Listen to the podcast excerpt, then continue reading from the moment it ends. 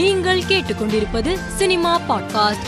சென்னையில் நடைபெற்ற வாரிசு படப்பிடிப்பு தளத்திற்கு தயாரிப்பாளர் தில் ராஜு மற்றும் அவரது குடும்பத்தினர் வந்தனர். அப்போது தில் ராஜுவின் குழந்தையை நடிகர் விஜய் கையில் வைத்திருக்கும் புகைப்படம் தற்போது இணையத்தில் வெளியாகி வைரலாகி வருகிறது. இந்த புகைப்படத்திற்கு ரசிகர்கள் பலரும் லைக்குகளை குவித்து வருகின்றனர். தமிழ் திரையுலகின் தொண்ணூறுகளின் கனவு கன்னியாக வலம் வந்த ரம்பா தான் சென்ற கார் விபத்துக்கு உள்ளானதாக தனது சமூக வலைதளத்தில் தெரிவித்துள்ளார். இந்த விபத்தில் தானும் தனது குழந்தைகளும் சிறிய காயத்துடன் உயிர் தப்பியதாகவும் ஆனால் அதே நேரத்தில் தனது குழந்தை சாஷா மட்டும் மருத்துவமனையில் அனுமதிக்கப்பட்டு சிகிச்சை பெற்று வருவதாகவும் அவர் விரைவில் குணமாக பிரார்த்தனை செய்யுங்கள் என்றும் கேட்டுக்கொண்டுள்ளார். நடிகர் விஷால் குடும்பத்துடன் காசி விஸ்வநாதர் கோவிலில் தரிசனம் செய்தார்.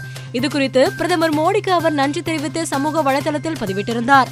இதையடுத்து அவர் பாஜகவில் சேரலாம் என பலர் கருத்து தெரிவித்திருந்த நிலையில் தனது உணர்வுகளை தான் பதிவிட்டதாகவும் ஆன்மீக பயணத்தை அரசியல் கண்ணோட்டத்துடன் பார்க்க கூடாது என்றும் குறிப்பிட்டிருந்தார். ரஜினி அஜித் விஜய் சூர்யா விக்ரம் கார்த்தி உள்ளிட்ட பல முன்னணி நடிகர்களின் படங்களுக்கு இசையமைத்து பிரபலமடைந்த இசையமைப்பாளர் டி. இமானுக்கு சமூக சர்வதேச ஊழல் எதிர்ப்பு மற்றும் மனித உரிமை கவுன்சில் சார்பாக கௌரவ டாக்டர் பட்டம் வழங்கியுள்ளது. நடிகர் சல்மான் கானுக்கு ஒய் பிளஸ் பாதுகாப்பு வழங்க மும்பை போலீசார் முடிவு செய்துள்ளனர்.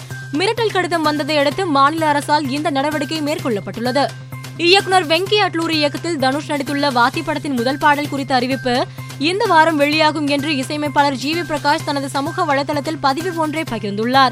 இந்த பதிவை ரசிகர்கள் வைரலாக்கி வருகின்றனர். மேலும் செய்திகளுக்கு மாலை மலர் பாட்காஸ்டை பாருங்கள்.